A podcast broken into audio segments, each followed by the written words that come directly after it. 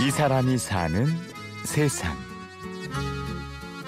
자, 희망의 잡지 이기수입니다. 한번 얘기- 한번 외쳐보세요, 한번요. 희망의 답시 있습니다. 한 권에 5천 원입니다. 네네, 그렇게 그냥 계속 반복적으로 하시면 돼. 또 여기 이쪽으로 오시면은요, 또 여기도 보고 이제 아유, 시- 아유 안녕하세요. 희망의 잡지 5천 원입니다. 이렇게 편안하게 외쳐주시면 돼. 처음엔 좀 쑥스럽고 그런데요. 좀한 2, 3일 하다 보면요, 그 1년 365일 언제나 붐비는 고속버스 터미널역. 오연석 씨는 이곳 8번 출구 앞에서 비기슈를 판매하고 있는데요. 오늘은 옆에 한 분이 더 계시네요. 그래서 이제 오늘 이제 교육 받으러 오셨으니까 오늘 이제 옆에서 이제 잘 가르쳐 줘가지고 오늘 이제 완판하게 이제 해- 해서 또그 다음날 또 이제 열다섯 개 사서 또 이렇게 이제 한 개다 한 개다 이제 해서 이게 좀 열심히 이제 가르쳐 주려고 판매 노하우 같은 거 이제, 이제 노숙자들의 자활을 돕는 착한 잡지 비기슈. 오연석 씨는 5년 전 노숙 생활을 접고 비기슈 판매를 시작했습니다. 이제는 새로운 사람들의 교육을 맡을 정도로 베테랑이 됐지만 그땐 그저 희망 없는 하루하루를 살았죠. 어렸을 때부터 좀 몸이 약- 엄청 약했어요. 중학교까지 졸업하고 맨날 집에서만 계속 있다 보니까 또 사회생활 또좀 해봤지만은 적응이 안 되고 또 끈기가 없다 보니까 쉽게 포기하고 되고 그러다 보니까 그냥 집에서만 무능력 그런 소리 듣다 보니까 나도 모르게 이 순간적으로 이게, 이게 나오게 돼가지고요. 그래서 가리봉으로 오게 돼가지고요. 거기서 이제 노숙하게 시- 아, 처음에 시작했는데 안 하려고 했는데 그게 또 습관이 되다 보니까 그렇게 생활이 이게 되더라고요. 그래서 3년 넘게 그렇게 생활이 되더라고요. 희망도 없고 포기 뭐 그런 생각이 없다 보니까 막 음, 그래서 그- 그렇게 됐어요. 잘 곳이 없어 밖에서 자고 먹을 게 없어 얻어먹다 보니 그 생활은 습관이 되고 몸은 편해졌죠. 삶은 그냥 그렇게 흘러갔습니다. 그러다 5년 전 현석 씨는 삶을 바꿀 기회를 만나게 됩니다.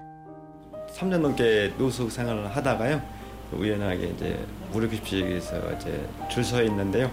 그때 직원들이 오셔가지고 전단지를 나눠주게 됐어요. 그 이중한 참고하면 정시판 되면은 고시원을 한 달 지원받을 수 있다고 해서요. 그 문구가 진짜 저한테 엄청 희망의 문구가 띄었어요. 아 그게 보였어요. 그래서 그 희망의 그, 그 그걸 보고 전했더니 친절하게 상담 받고 이렇게 그래서 계기를 하게 됐습니다. 용기를 내어 비기슈 사무실을 찾아간 현석 씨. 얼마간의 교육을 받고 현석 씨는 비기슈 판매원이 됩니다. 물론 노숙을 할 때보다 몸은 더 힘들었고 사람들의 시선이 무서웠지만 포기할 수 없었죠. 나를 응원해주는 사람이 이렇게 많다는 걸 처음 알았으니까요. 그 독자님이 딱 이게 음료 하나 사주면서요. 이걸 딱 붙여주면서 빨리 빨리 가더라고 한번 사주면서요. 이거 주고 딱 읽어보니까 아 나도 모르게 막 뭉클해지더라고요. 비기쇼 판매원들은 자주 보는데 아저씨처럼 늘 밝고 한결 같으신 분은 없는 것 같아요. 더운 날 힘내세요. 화이팅! 이렇게 하고 해주셔가지고 아 그래서 이거 보고 항상 네, 더더 그냥 열심히 해야겠다 그냥 그런 생각이 들더라고요. 그래서 집을 나온 이후로 한 번도 만나지 못했던 가족도 다시 만났습니다. 비기쇼 하다가 이제 이제 가도가 연락이 돼가지고요 같이 만나고 엄마 용돈도 드리고 그랬어요. 좀, 좀 좋아하시더라고요. 주- 죽은 줄 알았대요. 그런데 찾아가니까 엄청 반- 반갑게 맞이하더라고요. 그래가지고 아유 많이 대화도 많이 나눴죠.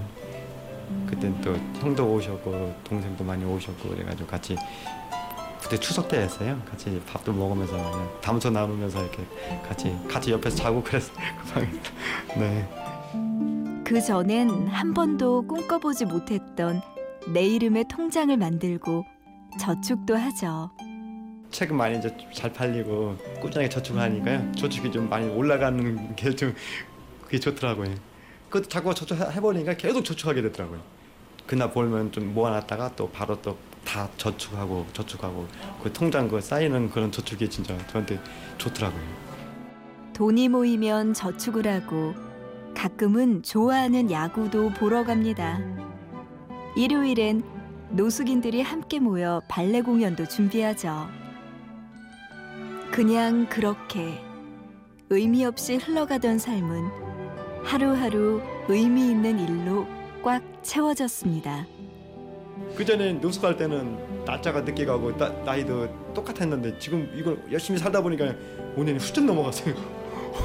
그러니까 저도 50을 바라볼까 봐 50은 꿈을 생각 안 했거든요. 4년만 더 먹으면 50인데 어, 그래도 더 열심히 살아야겠다. 자꾸 그런 생각 자꾸 들더라고요.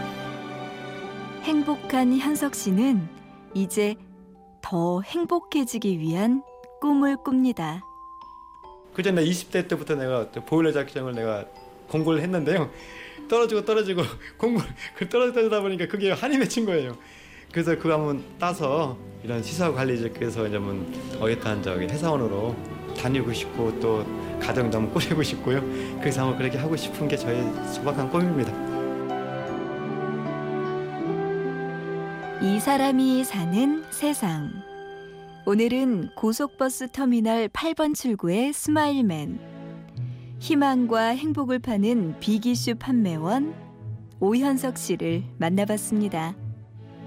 지금까지 취재 구성의 손한서, 내레이션의 구은영이었습니다.